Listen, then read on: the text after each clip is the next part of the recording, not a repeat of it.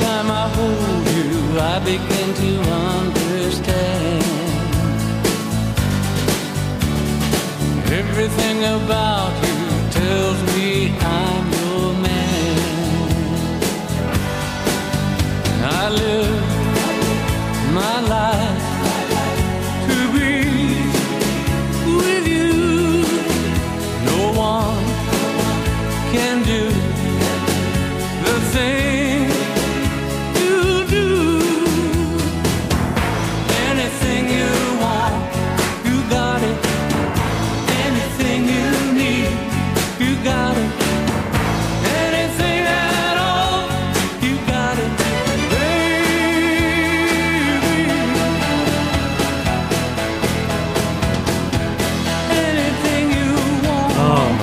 on this day in 1981, it was Roy Orbison Day in Odessa, Texas. The most distinctive voice in popular music, maybe apart from Pizza Terra or Shaggy. He was born in Vernon, Texas, and attended Odessa Junior College in the mid 50s. Distinctive voice, emotional performances, timeless hits. Uh, I, I, I don't think a lot about Roy Orbison these days, Conor, except when I hear him loud in my headphones like this, I go, unbeatable, huh? He has got a very distinctive voice, hasn't he? Just So, unbeatable. You know, he's good. I just love it. What about you, Sue Bradford? Oh, yeah, beautiful voice. Beautiful. Yeah. Uh, and he's had a resurgence in popularity too in the late 80s regarding uh, his uh, music in the film Blue Velvet, leading to a renewed interest in uh, Roy Orbison. You're on the panel, uh, NZ National, 26 to 5. As always, wonderful to have your company. And uh, if you do happen to miss the panel, we are on iHeart, we are on Spotify and uh, Apple. Uh, if you are doing something else uh, and you can't get uh, to it live, uh, with the panel, uh, you can listen to it another times. And we had quite a bit of response to Sue Bradford's I've Been Thinking, which is why don't we, with all this talk about this uh, this, this this this highway uh, through Northland providing so much problems regarding the stability of it, you know, the, the sides about to bulge and quite possibly have cracks in them. What what on earth is wrong with restoring passenger rail? And with us now is Margaret. Hello, Margaret. Hello, Wallace. It is lovely to have you on the panel with us here. Well, it's very nice to be talking to you too. Now, tell us about your Northland Rail story. Well, I come from Dunedin, little old Dunedin. I'm in Christchurch now. But my husband suggested for our honeymoon that we go to Whangarei in the Bay of Islands. And in those days, you couldn't fly to Whangarei, so we took the plane to Auckland and we caught the rail car to Whangarei, and it was the most wonderful experience because the vegetation was so different for a start from Little Old Dunedin, and it was relaxing. And Wallace, we were the only party Pākehā on the rail car. Okay, well, there's an observation, Margaret, isn't it? And look, who needs to go to uh, Hawaii or Florida when you've got a Whangarei to go to? Tell me, what do you think? What te- what was what was the rail? What, what what was the train trip like? Well, it was lovely, and the rail cars were quite new in those days. Um, you know, I'd taken them from Wellington to Hawke's Bay, and you know they were quite a new experience. So it was lovely, and it's leisurely. And Yes. I've signed the petition to restore rail. There we go. So you're in Sue Bradford's corner, at least on this particular issue. Sue, what do you make? of- Absolutely. What do you? Oh, good on you, Margaret. I bet you're in my corner on a whole lot of other issues as well. Absolutely, you are. Absolutely am, Sue. I love to hear you talk. Co- Conor, what do you think then? Margaret's here. Margaret went to Margaret went um, on a honeymoon to Whangarei. Where else would you go? That's what I'd say. Well, that's a great Bay place. of Islands too. Bay of Islands too. Absolutely, Conor. Well, it's a great uh, part of the country. We went on a camper Oh. van trip uh, there, oh, I don't know, about three years ago, and it was just a fantastic part of the country. So I can understand why people want to go there. But I love travelling on trains, so I like Do you? being on big trains. I just think that light rail in cities is a total waste of time in New Zealand. But other than that, I think they're great. Okay, Margaret, it's very nice to have you on the panel. Come again. Well, thank you, Wallace. I always listen.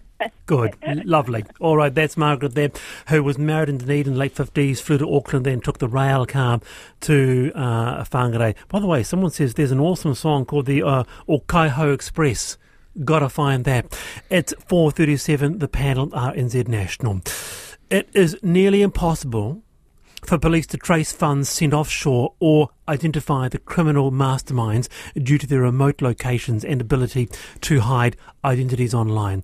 A rather frank admission from Detective Inspector Chris Barry from Auckland's City CIB investigations. This comes at a time when many Kiwis have taken a financial hit due to being scammed or had a close call.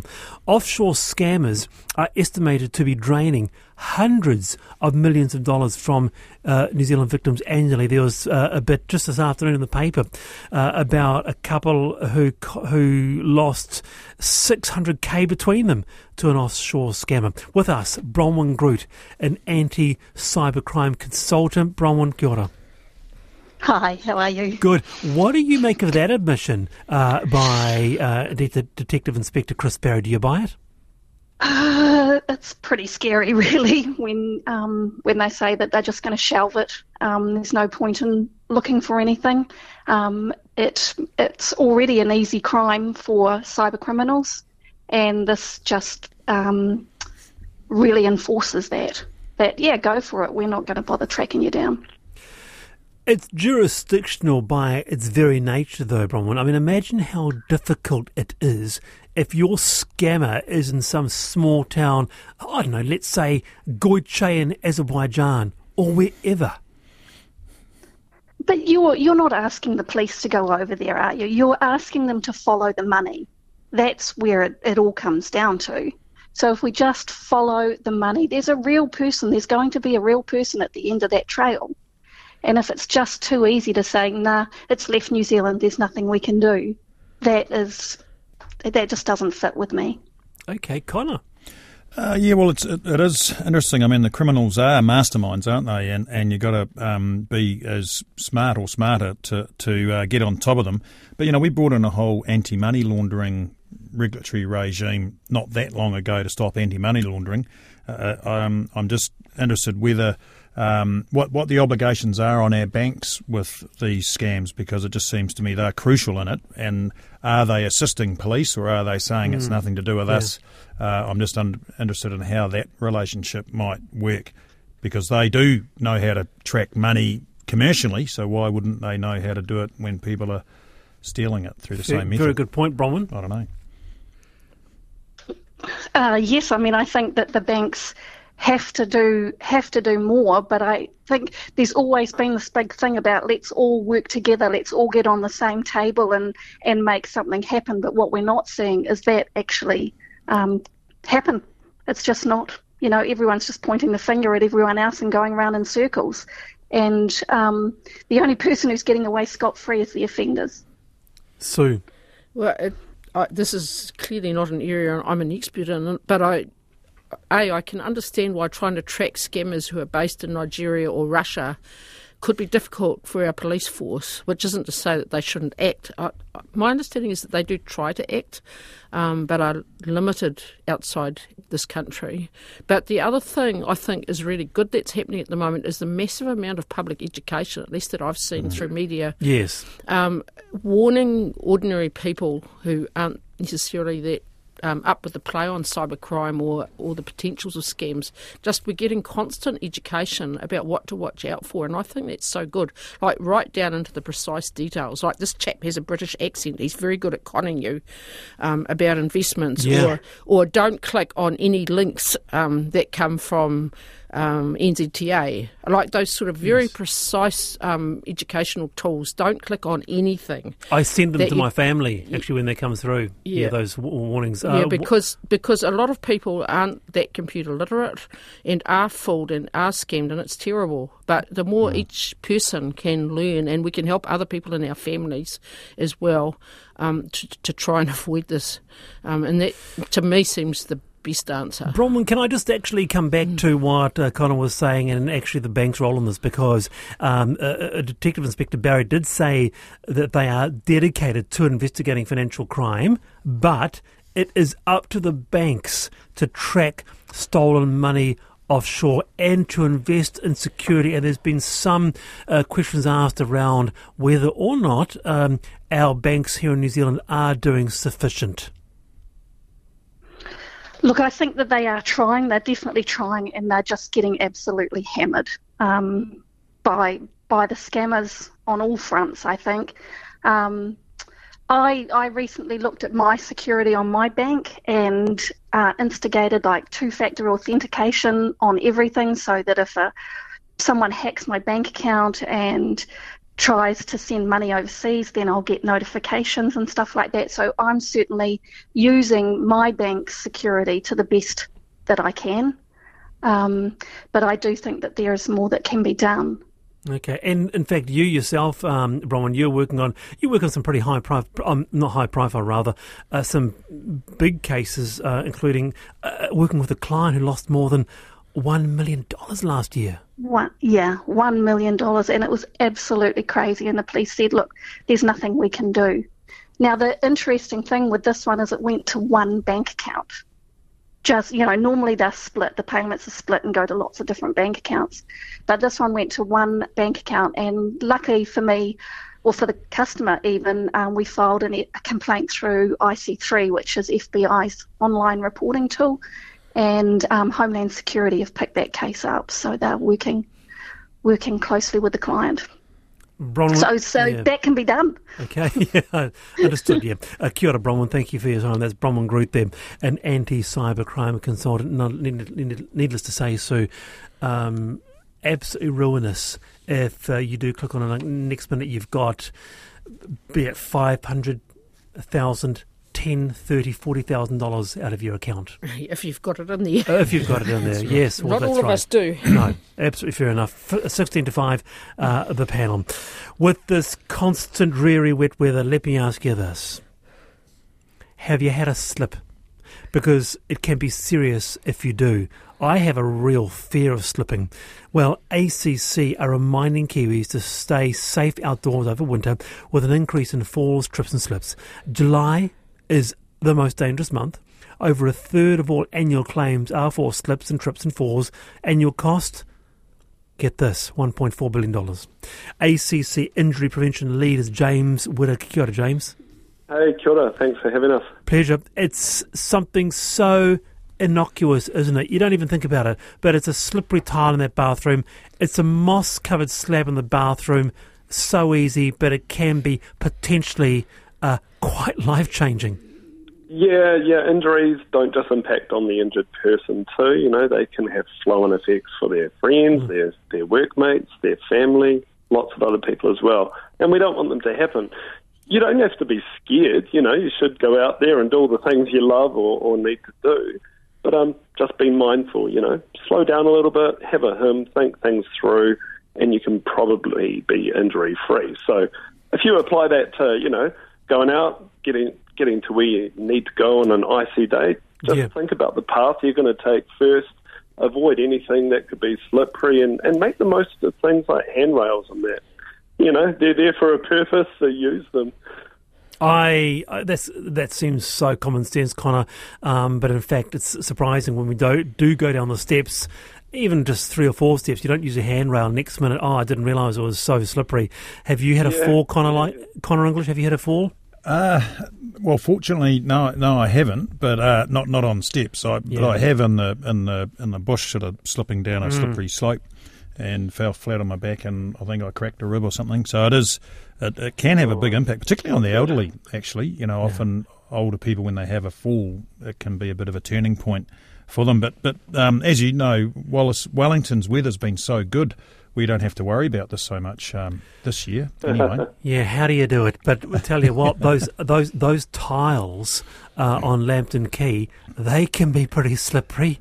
Um, I recall my Wednesday uh, afternoon in Wellington for ten years. God, and I had to be careful. Sue Bradford, what about you? Oh, I've had a couple of bad falls in my life, and I, I really take that advice um, that uh, James has said. You know about I can see what happened in both cases was not paying attention. moving too quickly. Right. I'm, I've got that tendency to rush things, like to go really hard out.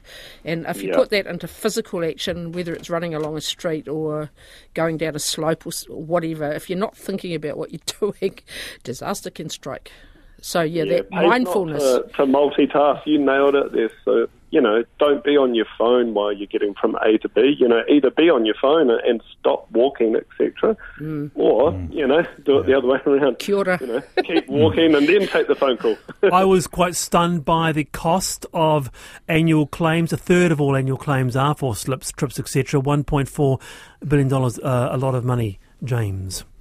Yeah, it is, and a lot of that's preventable as well. You know, so to avoid slips and trips, especially at this time of year over July and August, you, you know, they're the big months. Think about the path you're going to take. Make sure it's clear of any trip or slip hazards. Be a little bit more cautious than you usually would be, and wear you know the right footwork. The foot, you know, the footwear matters too. It's not the time of year for jandals. You know, put on some proper shoes that match what you're trying to do. Not the You're Crocs. farm, wear Yeah. your gummies, you know, that kind of thing. It's simple stuff, eh? And we can all do it. So Nice one. Yeah, very good, James Kia ora. Thank you very much for that uh, reminder there. ACC Injury Prevention Lead, uh, James uh, Whitaker.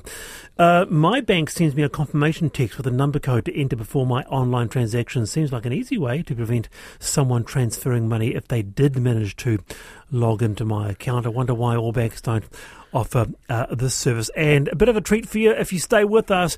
We are going out on the. Uh, uh, the song so legendary is Pat was passenger out to Northland. There was a song about it, and it's called the Okaihau Express. We on the panel will play that uh, very very shortly.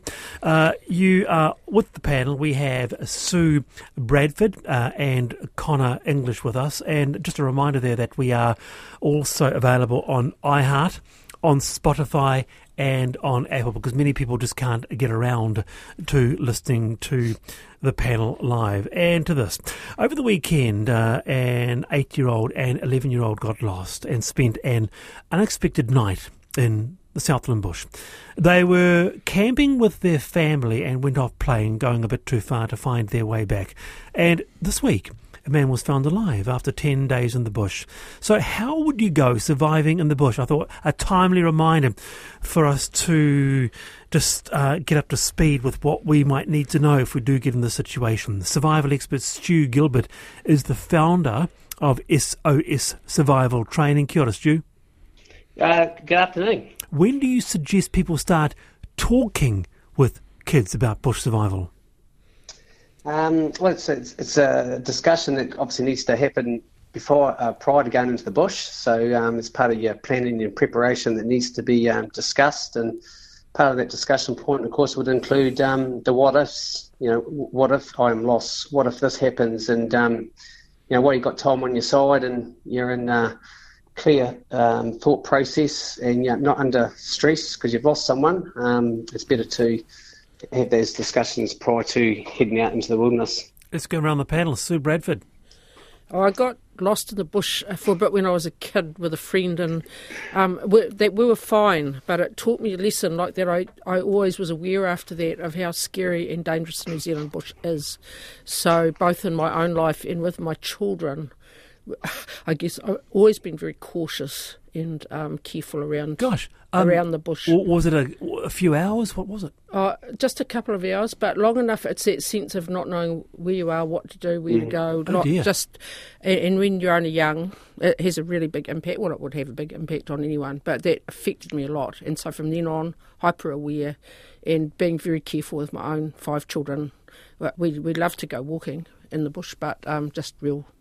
Just be careful, and, and this sort of advice is wonderful and, and good on those kids and that family. They'd obviously train their children well. Interesting story there, Stu. And uh, as uh, Sue says, uh, even just a few hours lost in the bush, it can. It, if it happens when you're young, it can stay with you. Yeah, I mean, um, you know, traumatic uh, event for like like- like Sue said, like for anybody, and um, you know, you don't you don't want to be facing your you know survival for the first time real time, and um, but you know we, we've got lots of cases that occur um, throughout the year, and you know maybe we need to take stock and actually um, you know, use those as, as some lessons learned and um, about how you know how we can prevent it happening. So, I mean, for those young kids, you know, that discussion point needs to be had, and and um, like a simple thing like a whistle. Um, although you know, give those a whistle to a young kid, they want to blow it all the time. But if you stress the fact that it's only to be used in emergency, so if you look around, you can't see or hear anybody. Um, you're going to get your child to blow that whistle, and you're going to Ah. make sure they stay put. And um, if by staying put, of course, we reduce the area to be searched, and ultimately rescuers can find that person quicker. Oh, that's Um, such good advice. Stay put, Conor English. Uh, yeah, well, Yeah. look, it's it's wonderful being in nature, and we're, we're so blessed here in New Zealand with, with the natural bush and resources that we've that we've got. Um, but yeah, you're right. You do you do need to have a few, um, well, just an awareness, don't you? And like our kids went to to Cubs and Brownies, and they learnt some sort of basics there, and then we sort of watched a bit of old uh, Man versus Wild, or what's his name, Bear Grylls, on Bear Grylls, TV yep. um, and you know, so they learned how to do sort of some simple simple things. And I think it can be the difference between life and death, can't it? Because if you get caught out badly, um, you know, you can get yourself in a lot of trouble, can't you? Have have you have you been lost at all, Conor?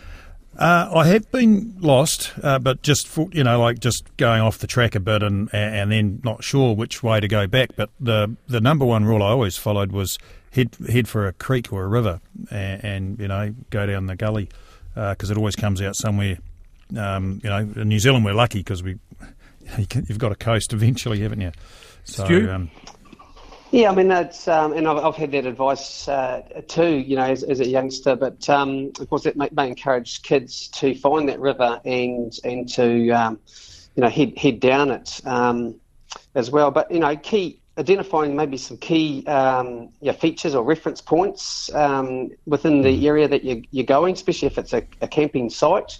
Is, is maybe you know you can venture off, but uh, here's your boundaries. Yeah. This, this is when you need to be back, and then uh, look if you do get lost, stay put and remember this hut or remember this corner or remember that stream. I want you to go there. Oh, great and, advice, um, least it just creates um, a little bit of certainty about what the child, what we think the child might do, because we told them to do that, and um, and you know ultimately that's uh, hopefully will provide a little bit of reassurance that um, you know if everyone's doing the right things, uh, we'll have a successful outcome. Stu Gilbert, their survival expert, founder of SOS Survival Training. Kia ora, Stu. Uh, five to five, uh, uh, a few minutes before our checkpoint with Elisa Owen. Finally, I want to get to this. Yesterday on the panel, Ali Jones called out employers for not letting people work from home, saying those demanding we work from the office five days a week that's gender discrimination. It led to a discussion on how do we split the household chores. We make a rod for our own back. That's what I'm looking for. And the reason is I would rather clean the toilet because I know I'm going to do a good job. I do think that's a part of it as well. But yeah, oh, hell You're kidding yeah. me. Oh, God, no. I'd rather do it myself and have it done properly. Well, one listener texted in, Have you heard of weaponized incompetence? Here's the definition. Weaponized incompetence is a behavior pattern where one partner leads to be bad, pretends to be bad at simple tasks to get out of shared responsibility. Here's some text. Uh, I think it's incredibly discriminatory and presumptuous, Wallace, to state that men, husbands, are the experts at weaponized incompetence. My wife and consequently both daughters are serial practitioners of this type of incompetence around the panel. Shall we start with Conor English? Conor, do you pretend at being bad at something so Well- you can get out of it? Well, I think we're all a wee bit guilty uh, of of that, and I think it does cut both ways uh, in a relationship too. You know, like my wife is uh, weaponised and competent at changing tyres, and um, in our early when we 1st Uh-huh. got married, I was you know weaponised and competent in cooking. So, um, whereas now I love cooking. So yeah, I think I think we're all guilty of it, to be honest. Okay, did you hear that, Sue? So um, Conor has used uh, weaponized incompetence over his uh, marital life with discretion. I'm guilty. I'm guilty. as Sue. Bradford. Well, I f- this time agree with everything Conor said. I mean, I, I, I just think that it's uh, you very usually tough. Tough negotiations and relationships, and relationships only last um, if we work these things out. And I grew up in a very gender split way, so didn't learn a lot of the male jobs. And you know, when you when you grow up in this gender split way, you you know, I'm not good at changing bias. So I'm no different than Conor's wife or partner. Um, and so I just think, yeah, you work your way through this um, and it changes through your life. Like Conor just said, he learned how to cook. Well, we, we can learn new jobs. So being Yeah. aware that the coffee table doesn't clean itself, one of us has to clean, What clean about- up. what about- uh, but, what- but just having those gentle, in a way, it's a, it's a lifelong, I've been in a, a marriage for over 40 years now, and it's sort of like a lifelong negotiation about who does what. And I'm quite happy that Bill goes out and does some of those outside jobs that I'm actually not physically capable of, um, that I do more of the of, of something else. And that's fair enough. We're both helping out, we're both keeping the household going. I kind of want to hear more, actually. That's interesting. 40, 40 years. Yeah. Well, there's there's the opposite too, isn't it? There's weaponized competence, where you you know do a really good job so that you can do it again. I have much. More, I have many more questions from both of you. Actually, many more. I wish I could keep going, but here we have finally the uh, Okaihau Express. Very good, Sue Bradford, Conor English. Thanks for your time. I'm back tomorrow three forty-five. Thanks, Will. for the week. There's puppies in an apple box, pippies in a sack. Riding the Okaihau Express. But no one knows the difference when they're dripping.